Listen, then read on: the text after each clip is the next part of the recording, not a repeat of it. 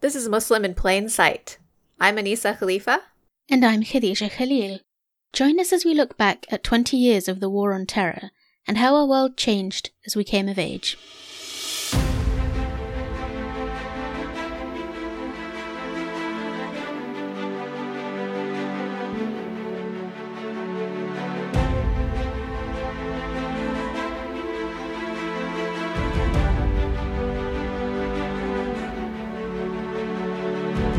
And welcome. I'm Khadija.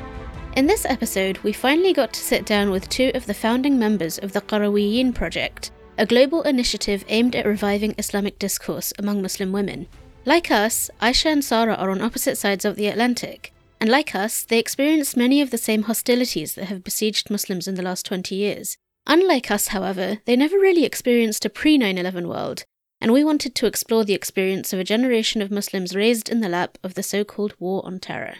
We discussed the legacies of the early response of Muslim communities to 9 11 and the shape of the post war on terror world, how Muslim identity has been shaped by apologetics instead of creed, and indeed, whether the concept of identity is a meaningful benchmark at all for who we are or should be as Muslims.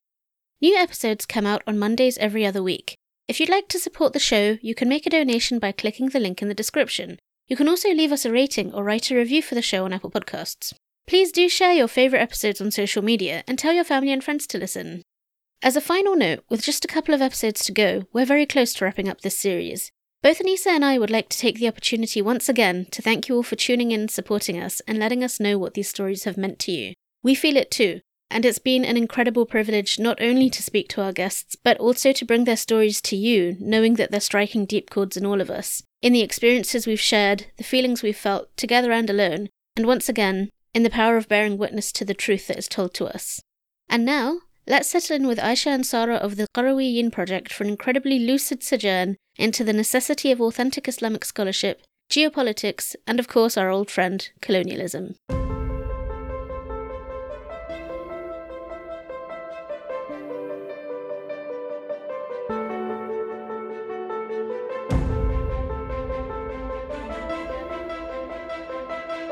Assalamu alaikum. This is Anisa.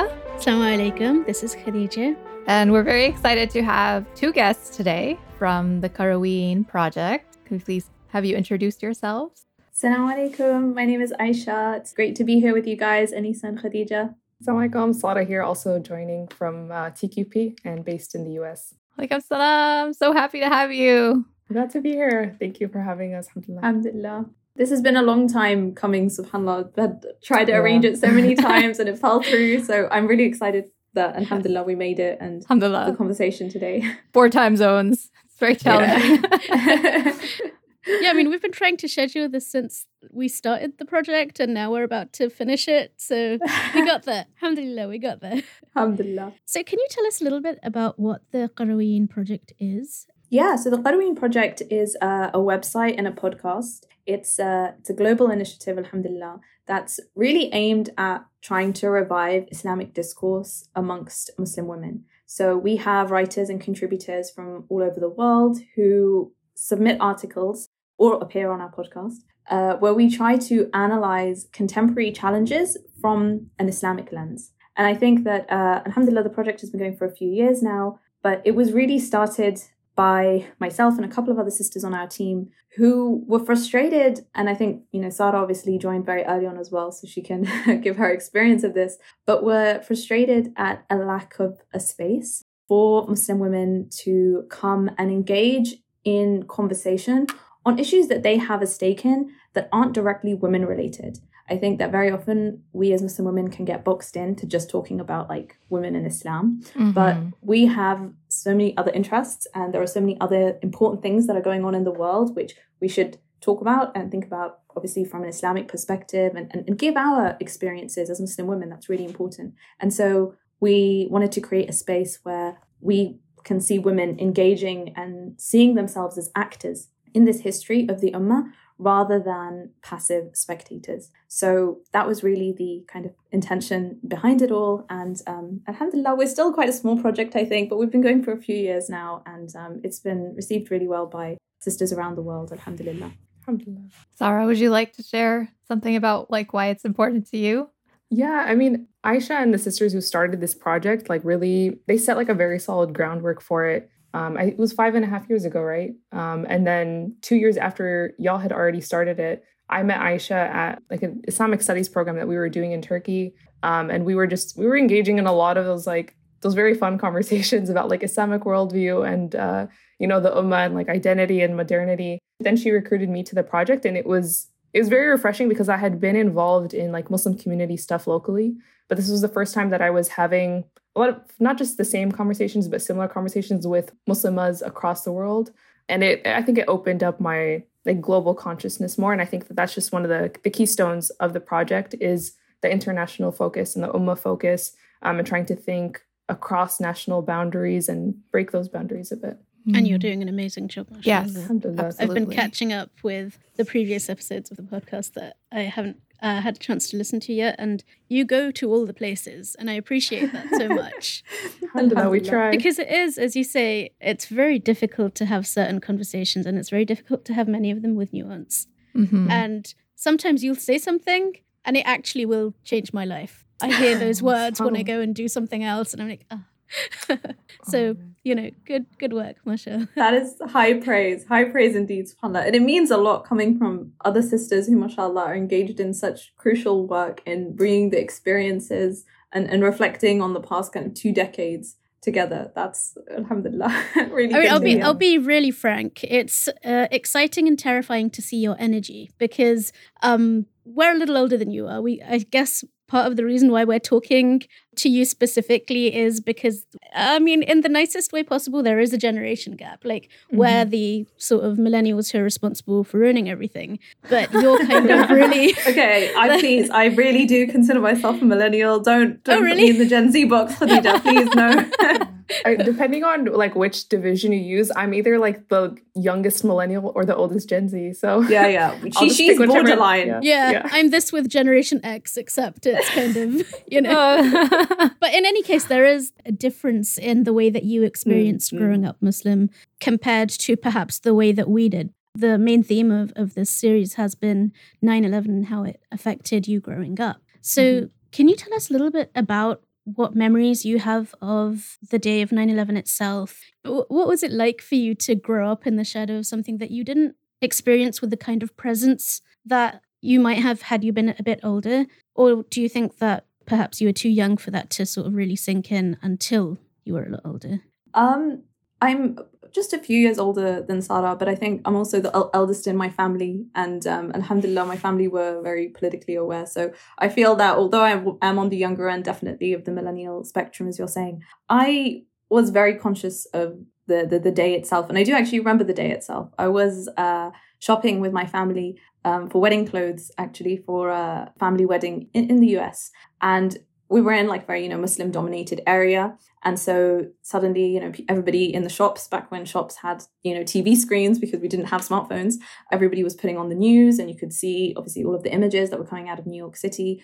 And it was very shocking. Like I remember that everybody, you know, there was this palpable energy in the air that this is not only a defining moment in history, which obviously it was, but that everybody's lives on that street. And you know it was probably one of the most um, densely populated muslim areas in london at the time. Although now of course we know like london is 20% muslim. But this particular area a lot of people from south asian background especially were there. You know everybody's lives as we were witnessing this were about to change based on what we were seeing. And i think i definitely look back on my childhood as growing up during the war on terror and I think it's only recently that we can truly say we've entered this kind of post war on terror era. And it's now that I look at people who are younger than me, um, you know, by a decade or so, who are teenagers now, that I see the differences between how I was at their age and the, the, the realities that they're facing.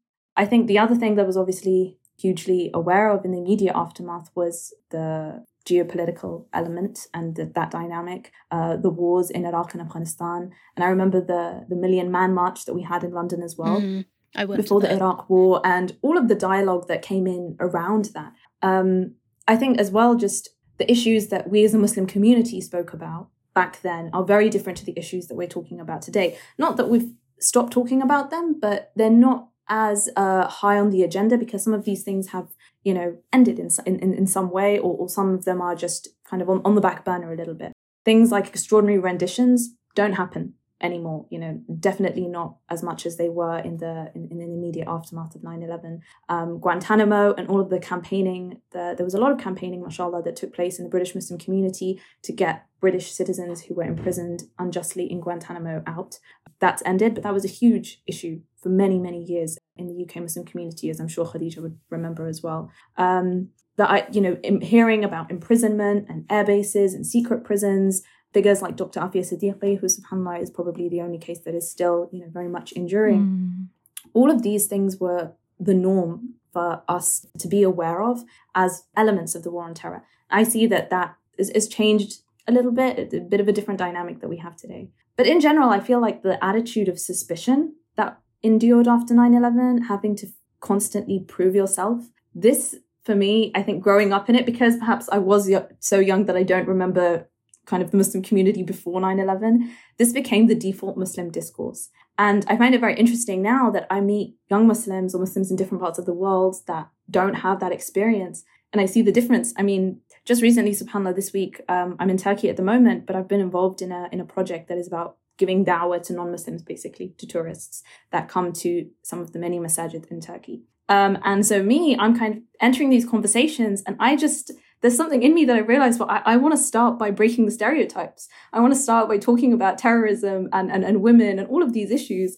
And, you know, so they know that Islam is not bad because they probably think Islam is bad. And then I realized that many of these people don't actually think that the other volunteers I'm with who are not from the West, they don't start like that because they don't have that experience that mm. I have where I need to constantly prove that mm. Islam is not what people think immediately. That being like constantly on the defensive, which yeah. has become yeah. instinctive for us. Yeah. Yeah. Mm, yeah. And to me, that was just, um, I don't know, perhaps um, I'm still learning, I think, how much that whole period was conducive to my development and how I see the world, but how that's not actually the norm. Mm-hmm. What about you, Sarah? Yeah. So the day of 9 11, I was just under four years old. So I have no recollection of the day itself.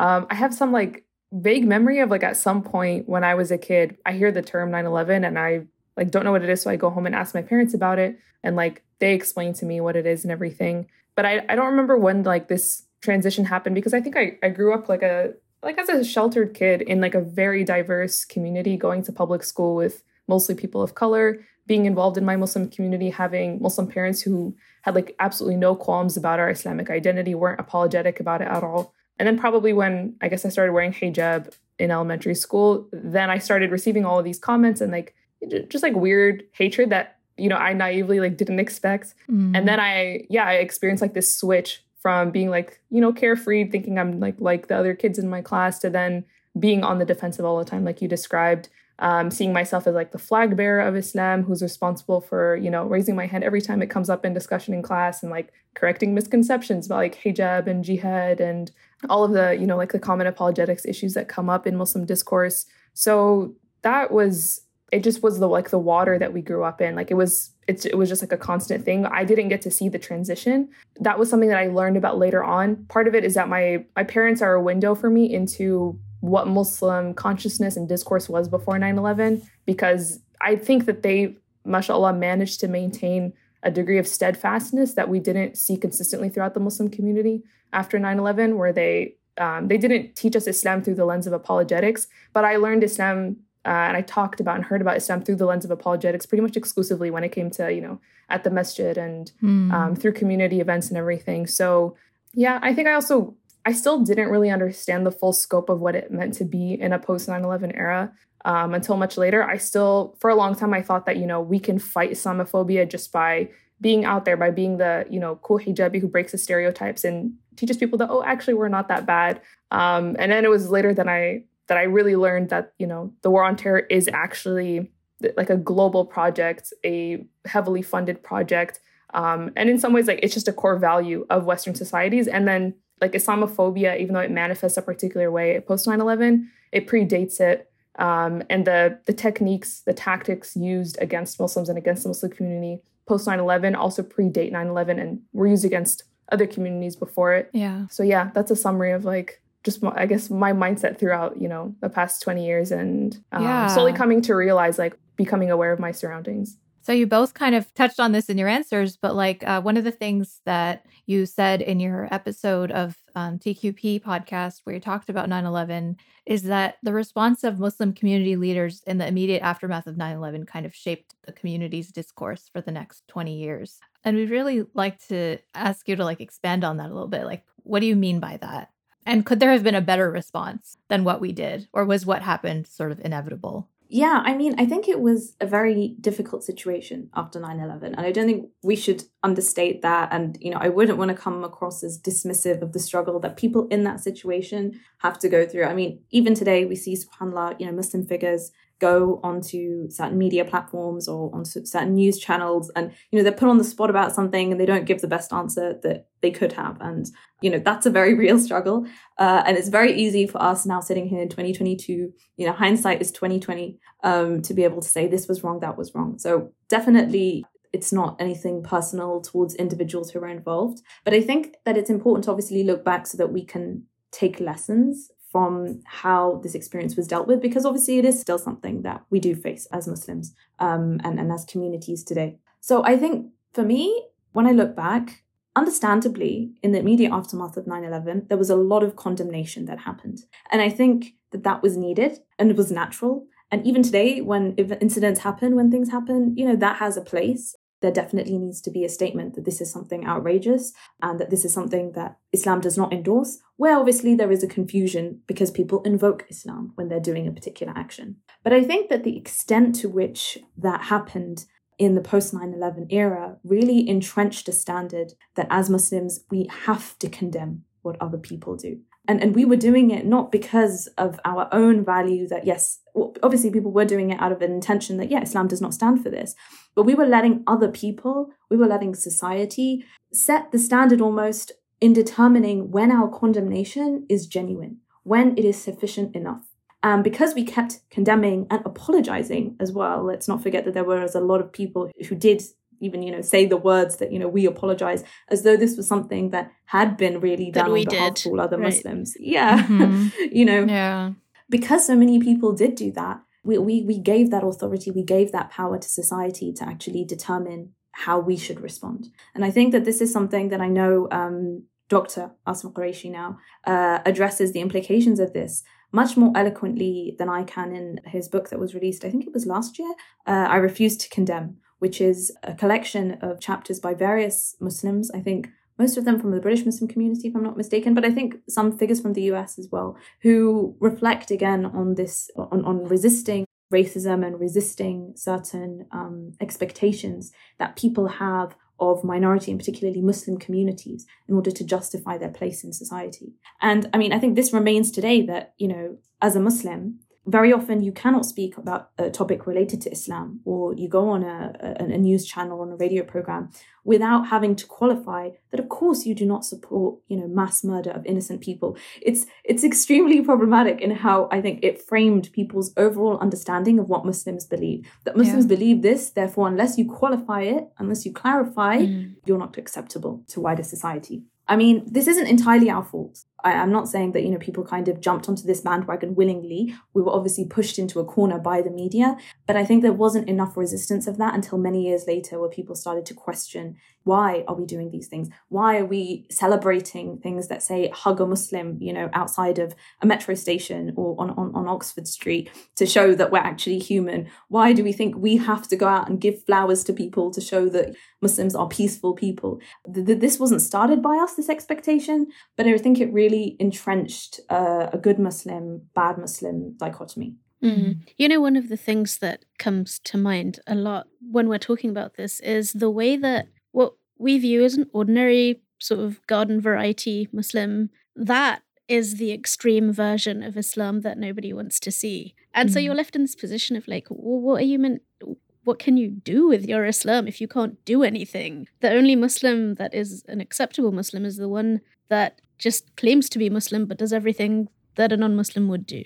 Mm. I think yeah. I also, I mean, I want to hear from Sarah as well, but one of the things that struck me as we've spoken to um, and that's one of the things I've loved about Muslim in plain sight that I think you also pointed out earlier, which is really nice about TQP, is that like we're having these conversations on like a global level, which is something that we haven't been able to do before. And I hadn't really thought about how 9/11 affected people outside of the US, except for like the obvious ways of, you know, war and detention and things like that. But one of the things I've realized talking to people in England, um, in Britain, is that even though American Islamophobia is really bad, but I feel like there's more of a suspicion of just being a religious person in Europe generally. Whereas the US has such a strong history and such a strong presence of like evangelical Christians, which yeah. that brings its own problems. Mm-hmm. but at least like being a religious person is not seen as inherently against, you know, American values. It's just like our version of it is people don't really want to see that. But mm-hmm. I feel like we are more able to practice our, our religion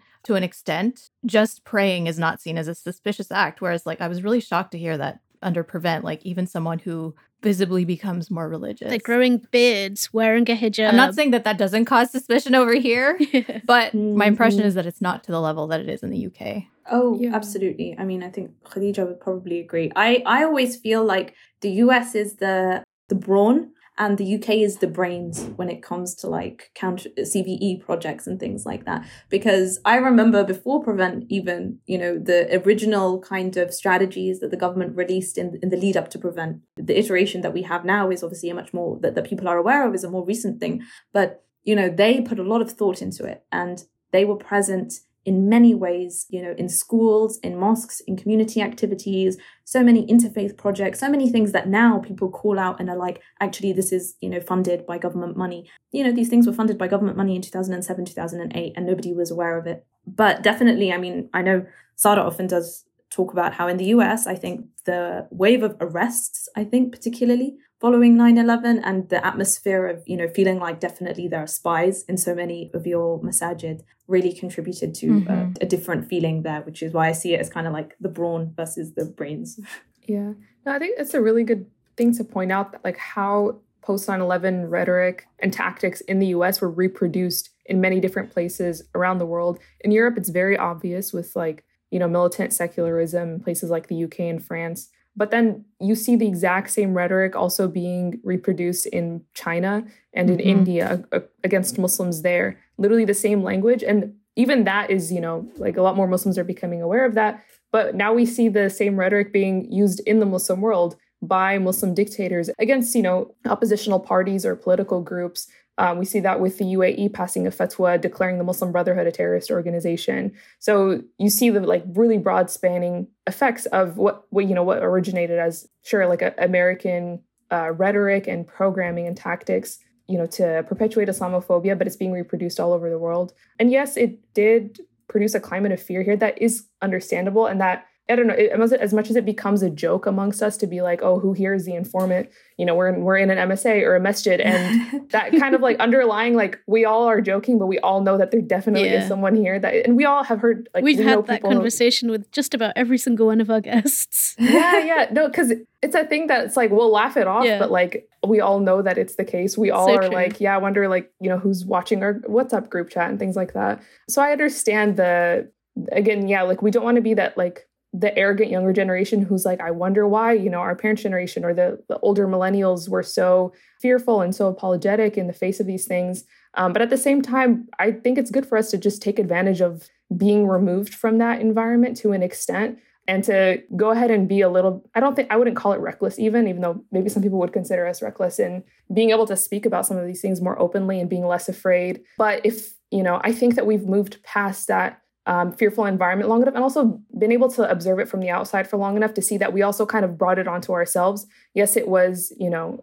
a climate of fear was like very obviously created by the government, by DHS programs, by Guantanamo Bay. You know, we, we were spied on in our masajid, in our MSAs. I know people who were interrogated yeah, by FBI agents. And when I was in college, so this was like not crazy long ago, but at the same time we also see like how people how muslims within the muslim community police each other so much mm-hmm. where we're like okay don't talk about that. Don't mention that author. Don't mention that book. Mm-hmm. don't google that thing. Otherwise you know xyz is going to happen.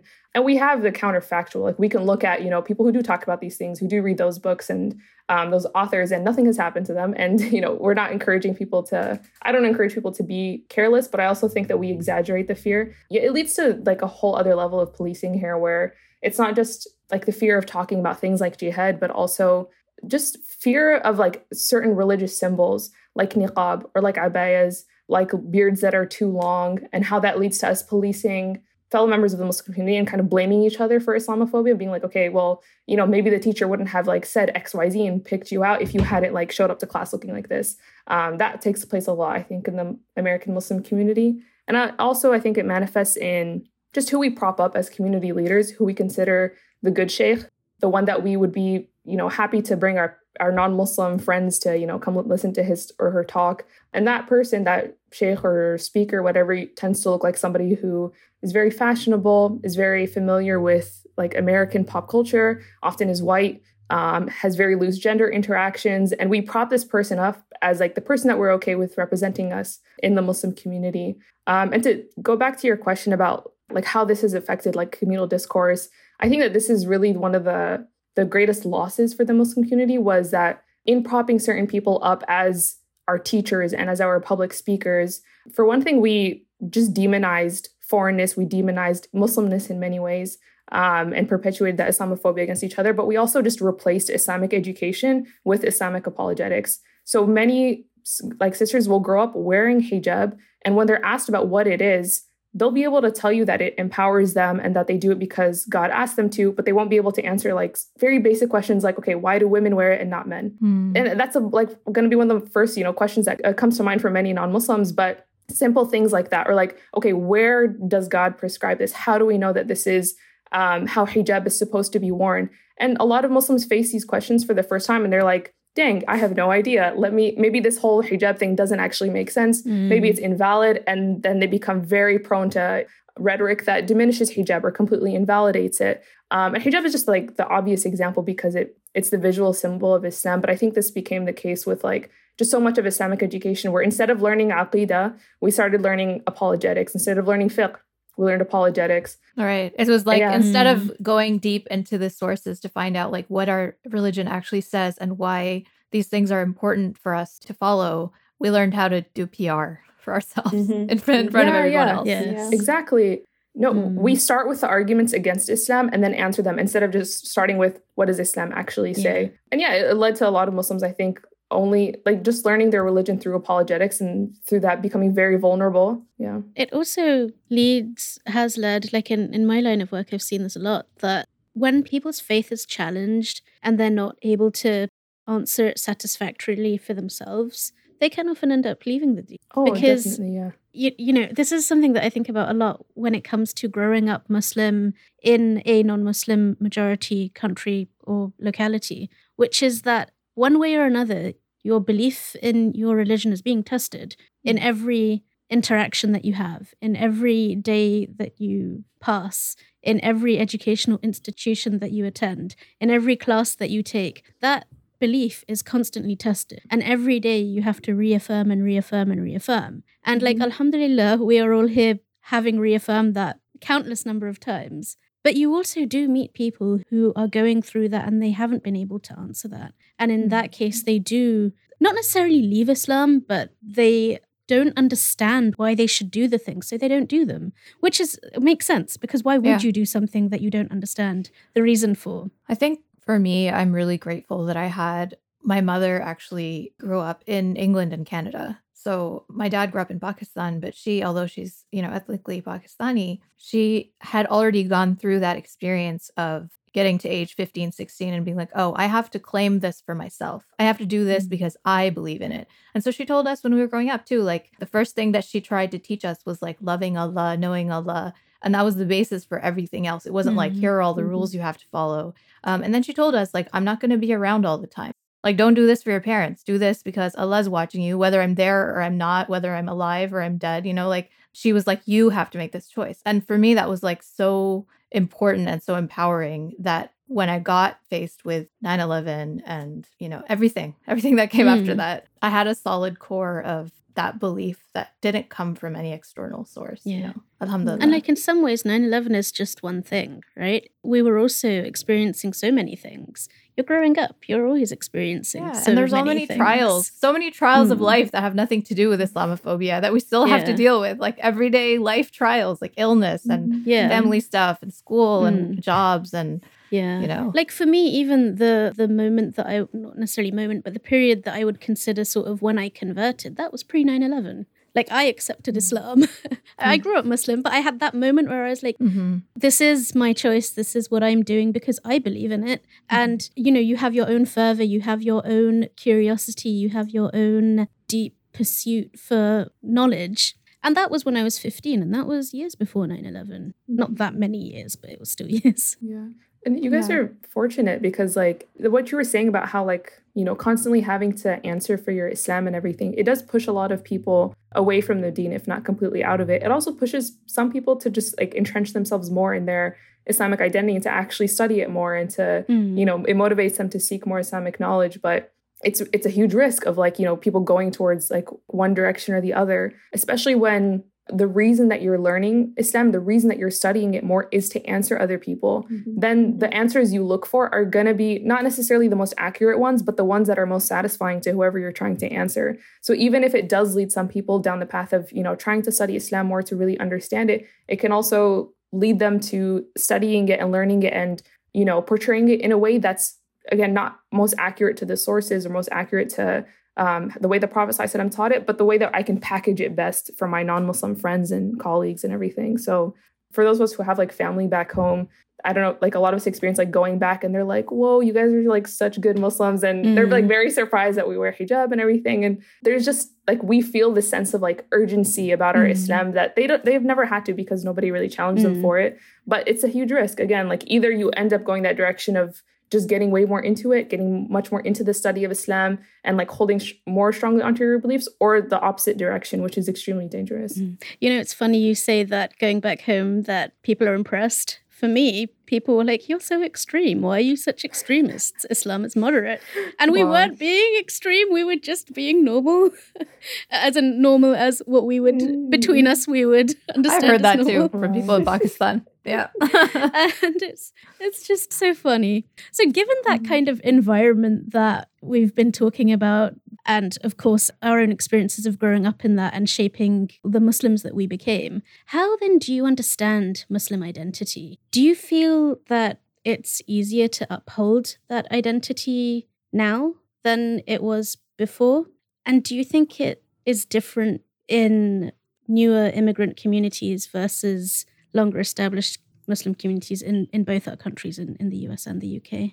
Who I think that first question alone is just huge. Of you know, what is Muslim identity? Whole It's- podcast series. Right. Part we one. just talk about that for an hour. Literally, yeah. Um, I mean, to me, I think Islamic identity is embodying Islamic values, worldview, and practice, and all of those I see as distinct things in and of themselves. Again, each worthy of an episode, but they're fundamentally determinant of you know your likes and dislikes, your aspirations, and your behavior at an individual level. But I feel also at a communal level. It informs how you understand the world and how you see the behavior of societies, of nations, and, and how you think, you know, things ought to be, how we ought to live. Culture, upbringing, and obviously all of our unique experiences are all varied and, you know, but to me, they're an addendum to that foundation. To me, that that that is what Islamic identity is, that it provides us with the foundation to bring all of those different experiences to the table, and that's what makes us unique. In terms of whether it's easier to then hold on to an Islamic identity today compared to in the past, I feel like it's easier in some ways and, and more difficult in others, which is like, you know, such a, a con of an answer. a little bit here, a little bit there. Um, it's but, I ratios, mean, isn't it? yeah, exactly, exactly. There's no absolutes. It's all nuance in, in everything in life. But I feel like of, of those three elements, adhering to Islamic practices in many ways is easier because they've become much more normalized in, in different parts of the West. You know, Sarah was talking about hijab. I think that, alhamdulillah, for a lot of people, the normalization of hijab as a yes a symbol of Islam and something Muslim women do, but also just you know people seeing it on television, it's become more common. There's been this huge debate about it, but most people have reached a kind of, you know, except in France, of course, uh, have reached a kind of, you know, stalemate in understanding that Muslim women choose to wear this. They are not all being forced by their husbands and their fathers. I think that that awareness on a communal level mm. that does exist you have in individuals in a way that kind of tells you that the let's say a decade of messaging muslim messaging has paid off right in some ways agreed yes in some ways but I'd query that. I'm going to come back to it, but I think That's that interesting. It, but, but, for now, I agree. Let's mm-hmm. say yeah, and I think that for that reason, wearing hijab is easier for many people. I think doing things like you know expressing anti-war sentiments or calling out American imperialism or Islamophobia is a lot easier today, mm-hmm. um, and and that's in part because of the way the whole world has changed and you know different events that framed many people's thinking, not just Muslims, is a lot easier. And obviously, it's been helped by the rise of social media that's connecting people, etc., uh, etc. Et but I think that expressing your belief in truths, religious truths, and truth here with a capital T, is perhaps more difficult because of the 20 years of scrutiny that we've had, as well as then changing trends. I think that we've perhaps placed a lot of emphasis as a community on accepting differences in appearance and aesthetics and recognizing that Muslims do this, Muslims do that, Muslims don't believe XYZ, Muslims don't endorse ABC, but not enough on addressing the actual root beliefs that are held by Muslims and how this differs from the norm. So this is where I feel like with hijab, in many ways, alhamdulillah, it's successful. In many ways, not so. I feel mm. like the argumentation that we've used to present hijab to non-Muslims is really one that fits into a, a liberal framework mm. of it's our choice, you know, mm-hmm. it's our mm-hmm. agency. Yeah, I actually agree. And this means that for many people, you know, the underlying reasoning as to why we wear hijab, the spiritual link is lost. People using the example of modesty and kind of forcing it into that bracket, which of course hijab mm. is a representation of modesty, but detaching it from submission to Allah subhanahu wa ta'ala and rather the choice to be modest, sometimes it leads us into very difficult conversations. I mean, Khadija, you may remember that a, a few years ago in the UK, there was a bit of a, a, scandal about whether young girls in school, like primary oh, school, God, yeah. should have to wear hijab, right? And people were like, oh, this is sexualizing young girls because why do young girls have to be modest? And I remember reading this and you're I was like, absolutely right. It just, yeah, you're gobsmacked. You're like, how did you arrive at this conclusion? Because it's in, uh, yeah, I, I, can't even formulate my thoughts it's, because it's, it's, mind boggling. But, but to an extent, I understand why people would come to that conclusion if they're being told that you wear this to be modest. And then they see a five year old and they're like, well, she doesn't want to be modest. Because we didn't frame it as this is an Islamic obligation that then young girls who grow up being told that, you know, God exists, He's given us everything. Uh, we are grateful to him. We worship him. And then they see other role models in their family, their mum, their sisters, their aunts, their, you know, sisters' friends, all wearing hijab. It's something that they naturally endear themselves towards. Mm. Then it makes a lot more sense. But where we focused on this argumentation of, well, I choose to be modest, and, you know, modesty for me is very empowering, then I can understand why someone would turn around and say, but a six year old doesn't need to be modest. Why are you mm. thinking she should? And this is again the nuance of the argument. I'm not saying that, you know, but I, I just feel that because we were trying to make our actions understandable to the majority rather than explaining them on our own terms, we yeah. end up getting ourselves into problems later on that, you know, we can't explain ourselves out of. Mm. Yeah. That's really well said. I'm, How about your thoughts, Sarah? Yeah, I mean, I'm honestly like, I'm very allergic to the term identity, and I, I just run away from conversations that bring it up. Please tell us why. I love, yeah. I love it when Anisa has this as well. She has words that she hates. Yeah. so please, please tell us more. it, like, it's not that I, I don't think it's meaningful or that it's a cornerstone of like a lot of the conversations that we have as Muslims, but I don't like how identity became this sacred cow in, especially I would say like leftist circles. Are Muslims allowed where... to say sacred cow? Oh, I mean, well, yeah, because it's a bad thing. I'm saying it's a bad thing here. I'm just using. I'm using Quranic metaphors. It's figurative, Khadija. Come on, I'm joking. I'm joking.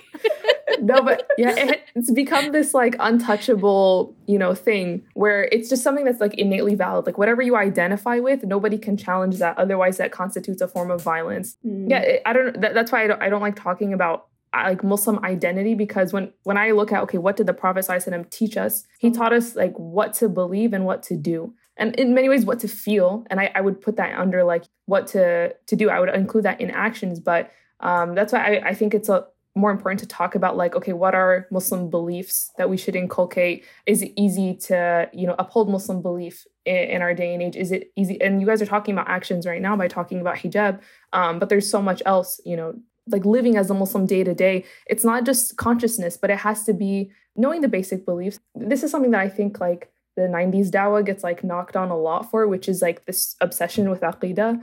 Um, and I completely understand why that's the case, but uh, like sometimes I'm like, I wish we had just like a little bit of that now where I wish Muslims could go into the world now feeling at least equipped with those like basic beliefs that they can list off, like having gone through, I don't know, like the Tahawi or something, ha- you know, being able to just like establish their beliefs about the world in a, a, rational way too i think that that's important because that's where a lot of like the attacks against you as a muslim come from. It's not just you know feeling welcome or feeling like your identity is not you know welcome in certain spaces because we've we, i think we've gotten past that. We've gotten past muslim identity being demonized. Muslims are celebrated everywhere in like american pop culture in like modeling campaigns in whatever but that's because it's just the Muslim identity that's celebrated. Muslim belief is still demonized, and Muslim actions are still demonized. So that's why I think it, it just it's important to like shift the conversation to those things a little bit. Even though I maybe some people will just say that those are the things that constitute Muslim identity. So yeah, I don't know if that's if that's fair for me to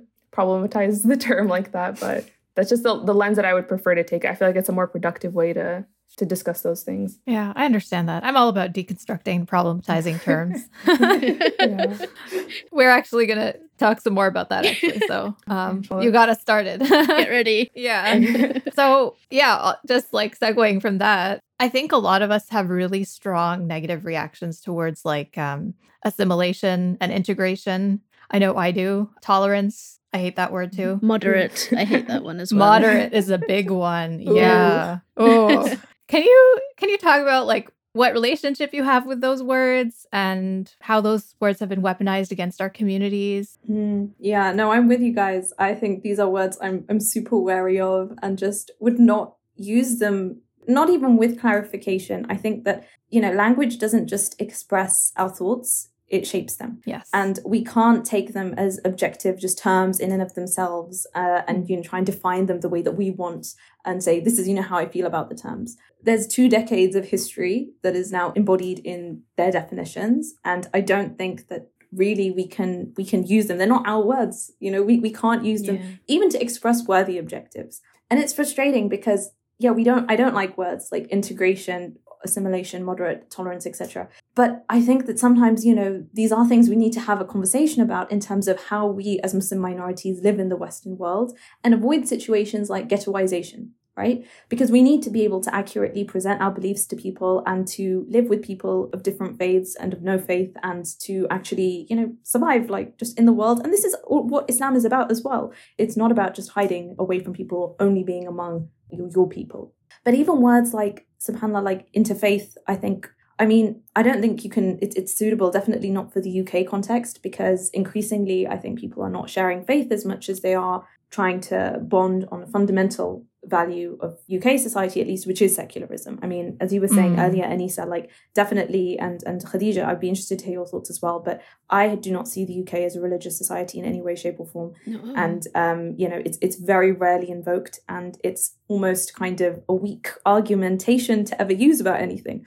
So you know the idea that we would have interfaith to try and um, kind of facilitate this objective I, I, I, don't see that as working where people are not religious. Um, but at the same time then words like community cohesion i think this implies that muslims are separate from society. And this is something that's absolutely not true regardless of what the far right try to imply. Definitely about the situation in the uk you know there was uh, obviously trump um, famously had that thing about um, you know no go zones in the UK mm. because mm. of, of, of, Muslim presence. But you know this is a complete myth.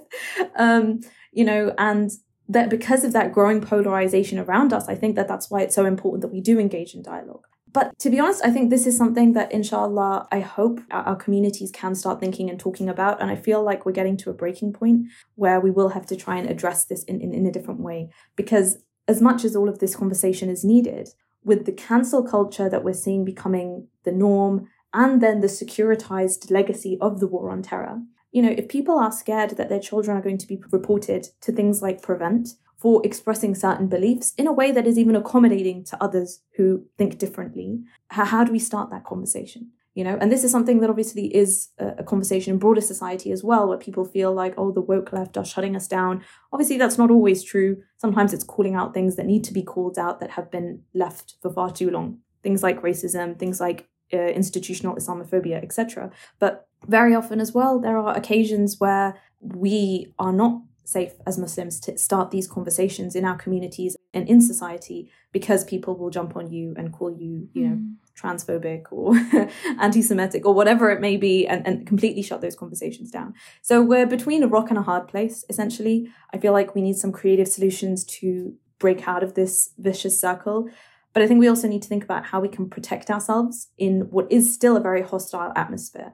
And I think that inshallah, perhaps this conversation in the future amongst ourselves and others, you know, can think about initiatives or campaigns that we can look to where we can state our message clearly with the objective of this engagement, but in a way that protects us. I think we need some more thoughts about that. Yeah. Um, yeah. When I hear those terms like assimilation or integration, I would just try to figure out like what are the intended purposes of those actions, of those processes in the Muslim community. And usually it's you know, just to like make Muslims feel safer or to you know, actually improve the material conditions like in the West. Like that would be the goal of assimilation, right? So that we don't have to suffer like Islamophobia on a daily basis and everything, but which is not necessarily a problem, right? Like improving the material conditions of Muslims and non Muslims should be an objective of Muslims.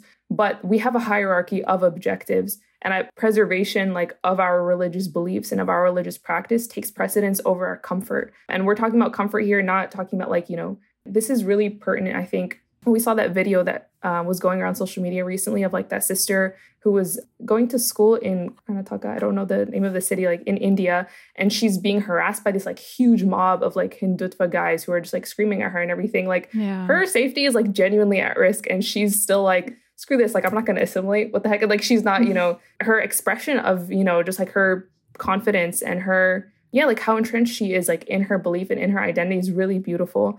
But I, I, think we do have to compare our situation to Muslims in those situations sometimes to just remind ourselves, like, okay, how much discomfort do we actually experience on a daily basis as Muslims? How much is this project of assimilation? Um, like, how much benefit does it bring at what cost? So I think that's important. At the same time, there are people who say that actually the objective of assimilation is dawah. It's to bring more people into Islam by showing that them that Islam is not this foreign thing, by talking about American Islam, that doesn't mean, you know, changing the fundamentals of Islam, but just presenting it in a way that makes sense to Americans because Islam is timeless. It's for all peoples and all places. And I think the anxiety about that, about you know making sure that Islam does doesn't look too foreign, that it's palatable to people everywhere for the sake of dawah, I do think that that anxiety often just it's just racist a lot of the time. Like it has really racist connotations. Mm-hmm. Yeah. That process of of Islam becoming indigenous, I think it is done organically. I don't think it's done by like forcibly erasing um, you know foreign seeming symbols or expressions of people's Islam. I think more people are more likely to see Islam as appealing and as inspirational and as something different to what they're experiencing now, as something genuinely different to, you know, this like spiritual void that they've been swimming in for God knows how long because they li- like they live in the society that they do. When Muslims just you know express Islam in a way that looks different, in a way that is you know not not assimilationist. So I think that that is you know a much better dawah tactic and i mean actual dawah in terms of like teaching people the beliefs of islam and showing them why islam is something that is for them not just let us be muslim but here's why you should be muslim too. I think that that's a better way to understand dawah but i think that in that sense if we're genuinely concerned about dawah and that's why we're talking about assimilation and integration i don't think that the anxiety is really that necessary i think people come to islam when they see muslims just being muslim and doing so in a very strong, confident way. Yeah. And I think we also need to ask ourselves and have these conversations with each other about like, what are we assimilating to? Like, what are we integrating ourselves into? What is the yeah. purpose of these terms like assimilation?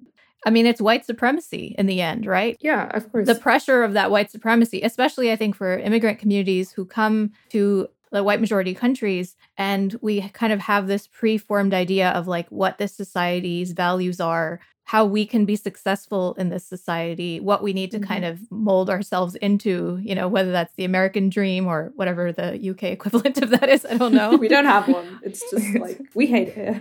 we hate everybody and everything. Yeah, everyone's trying to leave the UK. Yeah, everyone's trying. But then you know that ignores the fact that like mainstream white society is not all of America. It's just the t- part of America that Yeah. has been perpetuated in like globalized American media. And there's communities here that have been, you know, like Black Muslims who have a legacy of fighting for themselves and for Islam that like many of us just don't know or don't value or like haven't spent the time trying to understand. And that's something that like we really need to reflect on as immigrant Mhm. Muslims and the descendants of immigrant Muslims. Like why is that something that we have not valued and honored and given its due place in our history as American Muslims?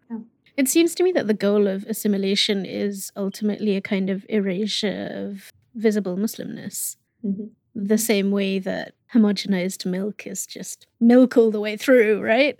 There's no cream, there's no, you know, it's, it's Right. just, it's all it's milk. to make everything the same. right. But Yeah. that's not our worldview. We Mhm. don't believe Yeah. that everything should be the same. You know, Mhm. in Islam, we don't even Yeah. believe that everyone should be Muslim. Like that's not how Allah created the world. Mm. Mhm. Yeah. I want to circle back to a point actually that you made earlier, right at the top of the episode. You mentioned that we are in a post war on terror era. Mm. I didn't know we were, but please tell me more. Um, what do you mean by that? So this is something that I've heard um, other people argue for of late, and it's something that I've started to understand why they come out of that. I'm, I'm, I don't think that it means we are not impacted still by the war on terror. We are, but I see a lot of changes from like just a geopolitical perspective, even. Sorry, my background is international development, and I generally probably read too much politics and international relations. So that's what my head goes to. But I mean, when we're looking at kind of Biden's um, foreign policy to, to make this very boring for your listeners, you know, the challenge that China is posing, for example, uh, there's a shift in the way in which the world is turning towards looking at this new kind of Cold War between the US and China and the Middle East, which you know was the center of the war on terror. It's declining on the agenda somewhat. I think that as well, obviously, with the culture wars that we're seeing in, in the Western world as dominating the social agenda, there is still a question of, of course, Islamic extremism and what does that mean and what are the signs of extremism. But I think that there are a lot of fault lines within uh, Western society and in modern society that people are now deliberating over and things like that. And the Muslim question is one question within that broader spectrum. So I feel like in that way, the, the attention has shifted somewhat. And other things, other issues are guiding government behavior towards the Muslim community. We're still feeling, obviously, many effects. Things like Prevent are obviously still in operation, things like CVE still are, but it's no longer the unifying factor. You know, the, the US could not get all of the NATO countries that supported the, the US led invasion of Afghanistan today. You know, that would not happen in the absence of some other kind of major event that stimulated it. But the priorities have shifted in many ways. And I think that even the experiences that we're having as a Muslim community, where we see, and we were saying, you know, things like hijab have been more normalized, things like that, acknowledging your Islamic identity. Although I agree with Sarah's point about what do we understand identity to mean and problematizing that word entirely.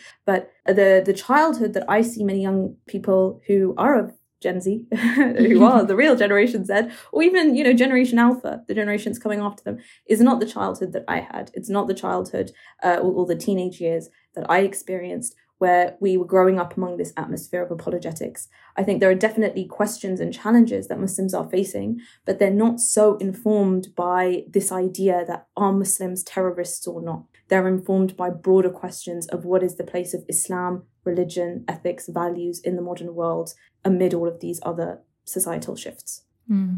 I would push back only a little bit just to point out that like the same arguments still keep getting recycled though and like the the same like war on terror points like are still being recycled and that was like very obvious with like Joe Biden's recent action to take literally all the assets like in like the Afghanistan central Mm. bank and distribute some of them to the victims of 9/11 like to their I families was going to just bring that up Yeah. too. like the yeah. Yeah. amount of connections that he had to draw in order to like say that this money should go to these people like that it just goes to show you how like that's still the reference point when it comes to like just how we look at and approach like the middle east and the muslim world like from an american foreign policy perspective so Very true. i don't disagree that things have changed drastically but i don't know like how long it will take for for 9-11 and the war on terror to stop being this like center point in like the american political imaginary In a lot of Mm, ways, it's true. just rather than it, anything being over, it's just a continued escalation. So, you know, Mm. like DHS is not going to go back into the bottle like we have it now. We Mhm. formed it. It's become this like hydra that just keeps getting bigger and bigger. Now it's also ICE. It's like Yeah. it's affecting the way that our local police interact with local communities. We have, you know, military equipment that's being used by our local police departments to put down protests for racial justice. Like these things have entrenched themselves into our communities and they're not going away. And I feel like the rhetoric about like China and things like that is just something that's been added on top. Mm. I, I do think that the war on terror has shifted because they're not able to get away with the kind of things that they could immediately after 9-11 when like america had so much goodwill from everyone and they like they abused it to no end by just doing all kinds of things i don't think that they can quite get away with that now because of Mhm. how things have changed as you pointed out globally but i don't know it's yeah not to be a downer no, no, no, it's fine. but I think I think one of the things that we have also learned is that apologizing for who we are or, you know, condemning things when we don't need to condemn them or like assimilating ourselves into society, none of that is actually going to protect us. Like if they decide to come after you Yeah. and take you in for questioning or if they decide to, you know, invade a, a certain village or bomb a certain like becoming a little, you know, uh trying to be white or Mhm. you know, trying to be, you know, this ideal of American culture or an ideal of, you know, British culture, like a like a little model citizen according to whatever liberal democracy that we live in. That's not actually going to save us because we can never become one of them in their eyes, no matter how we feel, you know, like no matter how Mhm. American I feel, there are certain people who are never going to see me as the kind of American they want to see. Um, Mm. I'm never going to be us. I'll always be them for And those you people. know, this is in the Quran. This is what Allah tells us in Surah Baqarah. They will never be happy with you unless you forsake your religion completely. So, Mhm, mhm. Absolutely, yeah. I mean, our choices are really quite simple at a point. You're either all in. uh, I mean, all in is the only way to be. There is no other way. Yeah, Yeah. absolutely. And I, I would also agree with like portraying it as an escalation because this is valuable to, I think, this framework that like a lot of critical race theorists use when discussing um, white supremacy is that they they really try to emphasize that white supremacy has not lessened Mhm. even post like civil rights movement or anything, but it's actually just become a lot more sophisticated and a lot more hidden. Yep. Um, so this you can't say the same things that you used to be able to say, but the data and the policies show that white supremacy is still very much active, still very much at work. Um, and I, that's why I think critical race theory is important, despite like the weird rhetoric that's going on in the Muslim community right now, is because uh, it drives a lot of data collection to actually Mm. prove like how white supremacy um, like the results that it creates in like you know housing discrimination in health racism um, in environmental racism and things like that. But yeah when it comes to thinking about like okay are we in a post xyz era? I don't think we're even in a post cointelpro era. And you mentioned the dhs and how i think that that's also like a continuation of the same policies right? Mm. and I I wanted to point this out also because like I I don't know if you guys know um Ahmed Sheikh. He's actually based in California, but he has this newsletter where he writes about like Muslim nonprofit organizations and kind of like investigates their practices and you know the ethicalness and like whether they actually stick to their principles. But his most recent newsletter was talking about CAIR, um, which is a Council on American Islamic Relations. They're like civil rights organization who has been like championing anti-war on terror thing like ever since. I actually I'm, I'm pretty sure it was established like right at close to um, after 9-11 No, it was Um, pre 9 11. yeah. oh, but it became way more active. Like it's been around, I think, since '95 or something. oh okay interesting We actually had um their SF Bay area director on it. She was our first interview. Oh, okay, Zahra. Yeah. Interesting. Yeah, which is, and that's the thing is like, I remember at, at least the California chapters of CAIR have like one of their most like consistent points and like just stances for the longest time has been anti CVE. But recently, and this might also just be like representation of like the national chapter because the chapters are they're not completely cohesive like they have different stances on things but they recently released a statement about like dhs cve programs um, and a specific like funding you know like what the dhs does like is they um, open these like grant applications that like muslim organizations and messages and stuff can apply to to get funding and then that serves as an in for the dhs to then go into muslim communities and survey and spy and collect data and everything and before CAIR had you know released a statement speaking against this and then only recently they released another press statement that was like, okay, actually the DHS has updated the language in their program and they have explicitly said that information collection is not a requirement of the program.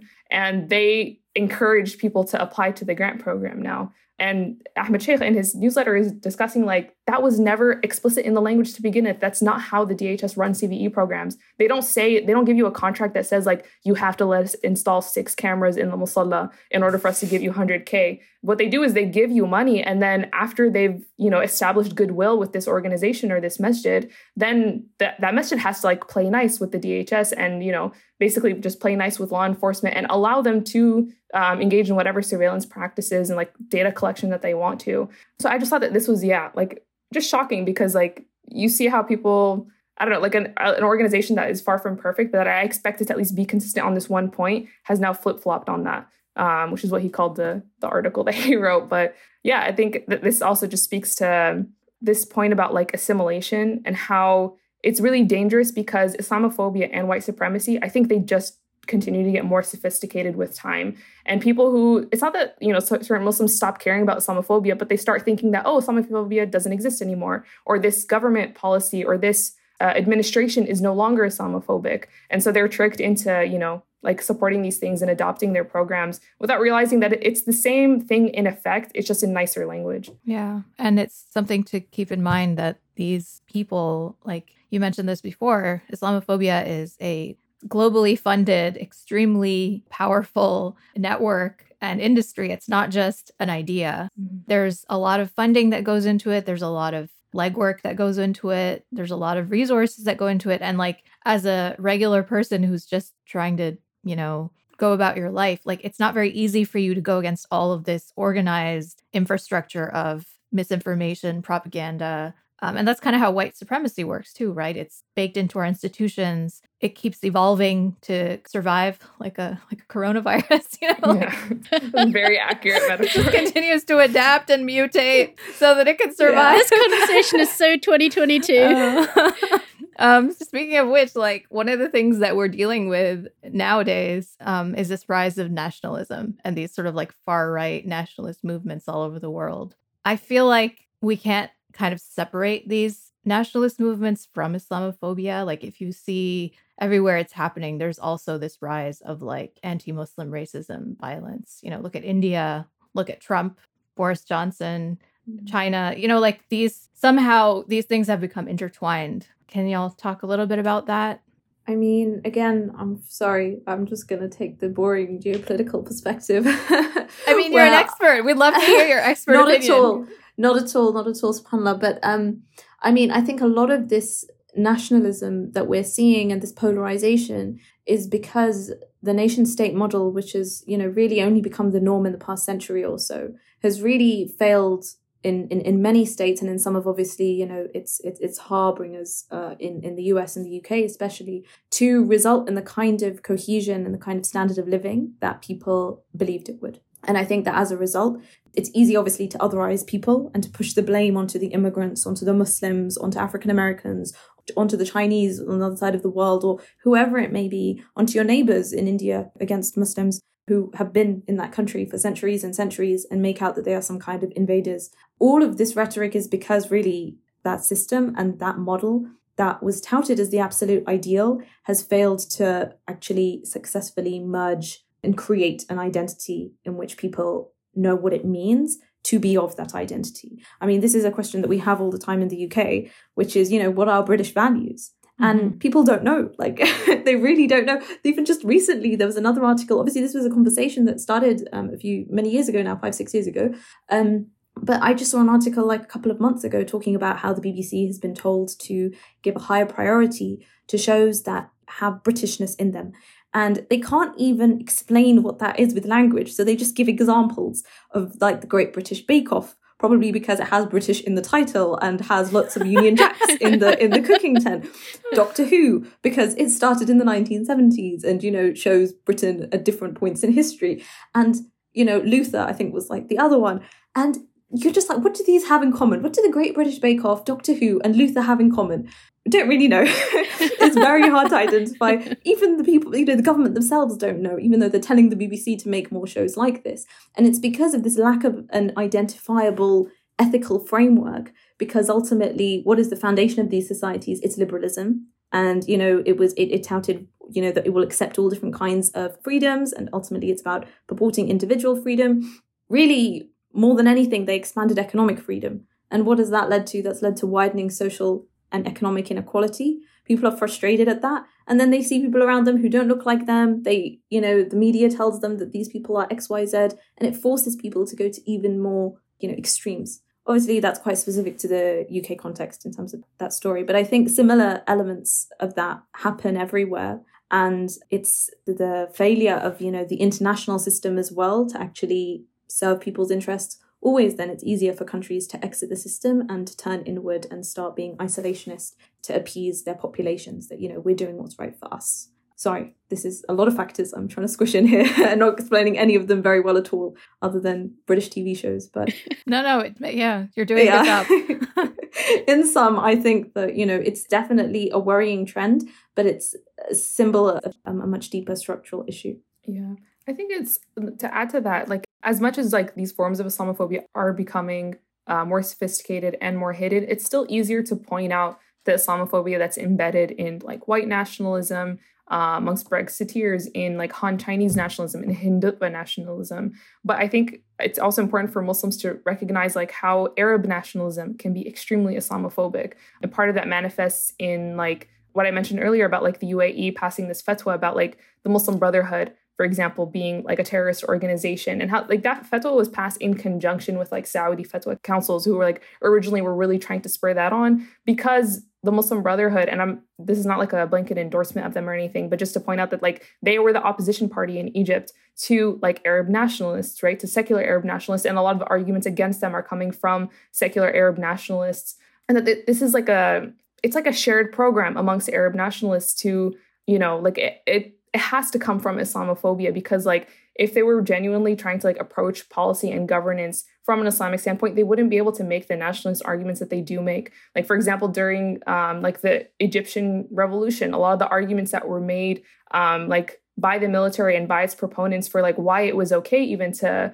massacre protesters and to treat them as combatants was the argument that they're foreigners, that they're foreign combatants, that these are people coming from not like you know, America or whatever from other Muslim countries. And so these are people who are threatening Egyptian nationalism. They're threatening our Egyptian uh, like political mm. self-determination by trying to interfere in our politics. So yeah, like I think Muslims need to recognize that like that doesn't mean that we that we just like give nationalism like a new face and a new ethnicity and then it's like all good and well because it's coming from a muslim country but that like i don't see any forms of nationalism that aren't islamophobic i would just distinguish it from like there's a very particular context where nationalisms and just the like post-colonial world in general were used um, as a driver to fight against colonialism. So, for example, like Algerian nationalism, mm-hmm. it's very much like a construction, right? Where it doesn't necessarily accurately represent all the different components of like Algerian society, of Algerian ethnicities and languages, but it became a very effective tool to fight against French colonialism by unifying people behind the flag of Algerian nationalism, which still Algerian nationalism it was and it still is very much defined by Islam and by Arabness, which is like the part that people problematize a lot more. But in that context, like it had a very specific function, which was to fight against French colonialism. But now when, you know, nationalisms in the Arab world are used to like stamp out more Islamic expressions and Islamic motivations, you know, behind policy, behind governance and like certain political parties and stuff, then I don't think we can make the same excuses for it anymore. Yeah, you make such a good point, Sarah, about how that emerged out of these movements against colonialism. But the thing, as you were saying, Aisha, like this whole structure of the nation state, it hasn't been around for very long. And it's something that started out in the 15, 1600s in Europe. And then Europe basically colonized the whole world and imposed this nation state model across the globe through colonialism. And that initial idea was like, it's a state and it's built around a nation. And back then it was easy because the nation was even back then it wasn't one type of people but that's what they said you know there was one kind of people in that nation those people became a state and in the last 70 80 100 years there's been this sort of oh like well we could have a multicultural nation state but the nation state was built for one kind of people. So even if you know a country like the united states says that there's liberty and justice and equality for all that was with the understanding that only white people would be citizens of that country. And so exactly. it wasn't a contradiction at that time. And now the contradictions are being exposed. And yeah it's kind of like backed us all into this corner because the way this and I don't know, like, I'm not a political scientist, although I studied some political science, but it's just a really hard position to be in now. And we need to, this is something that we're going to have to grapple with as a human race. Yeah, absolutely. Yeah. And I think that that rise of nationalism, like, as you pointed out, Aisha, is like, it's that tension, it's like rising and it's showing up as nationalism, that mm-hmm. pressure. Mm-hmm. I think that's a good place to leave it. We've brought all of the problems to the table, solved none Yeah. of them. Let's go home. Here you go. we served you a meal of, of problems, listeners. Now you can go away and solve them on your own. Oh, alhamdulillah, it's been so great chatting with you guys. Um, I'm so glad we we got around to it. Thank you so much for having us. Oh, it's our pleasure. Alhamdulillah. Yeah, as we close, we just wanted to, you know, to to leave everyone on a more positive note. Like, is there anything that you're working on right now that you're really excited to share with the world? One thing I do want to give a shout out to is like um, that we started an intern program for the first time um, this past season.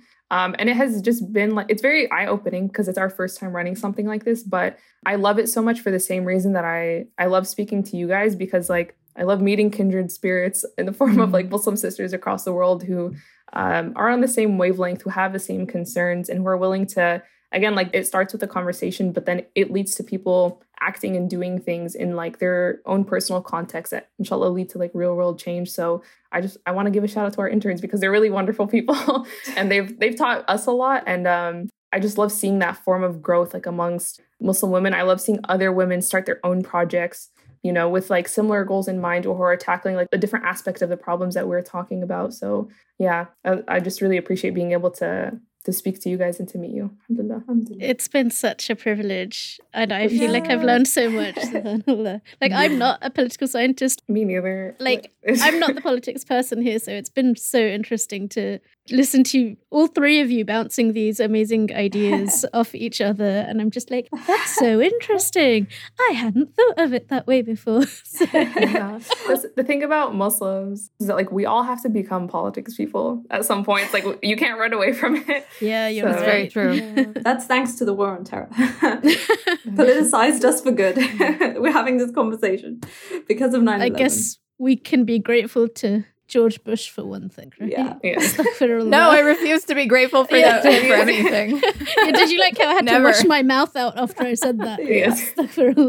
I mean, on that note, things I'm excited about. Uh, given that we did kind of go into the kind of world of international politics a little bit, uh, a project that I'm a part of that launched recently um, that I was grateful, alhamdulillah, to um, have been a part of is a project called the Ummatics Colloquium. It uh, sounds incredibly uh, nerdy. Fancy.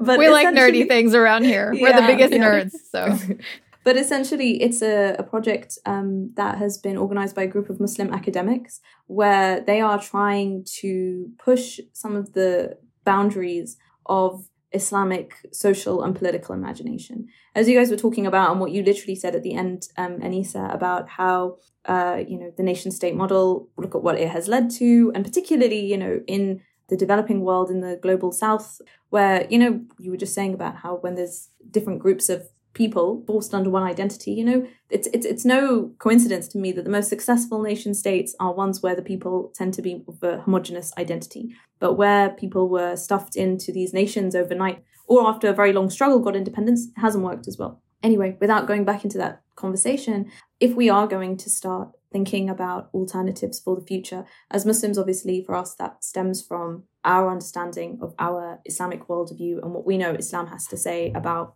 social and political life. And this project was started by a group of Muslim academics, and they have quarterly seminars on issues to do with this. And they also invite article submissions from other interested researchers or commentators um, to start analyzing some of these issues and um, explore how we as Muslims can contribute to this conversation, essentially. So, if anybody would be interested in looking up at that, following you know this conversation, it would be um, yeah, they can they can try and spell colloquium in, in Yeah. Google. can, you send, can you send us the link for that and we'll put it in the show yes. notes? I will. I will. And speaking of looking things up on the internet, if people want to look up you and uh, the Qarawiyyin project on the internet, where can they find you both? all three of you. Uh, so um, I don't think we're too active on social. Sarah is not on any socials anymore. Mashallah. Good job. Well done. I'm there. Yeah. I'm just not like publicly active anymore. But yeah.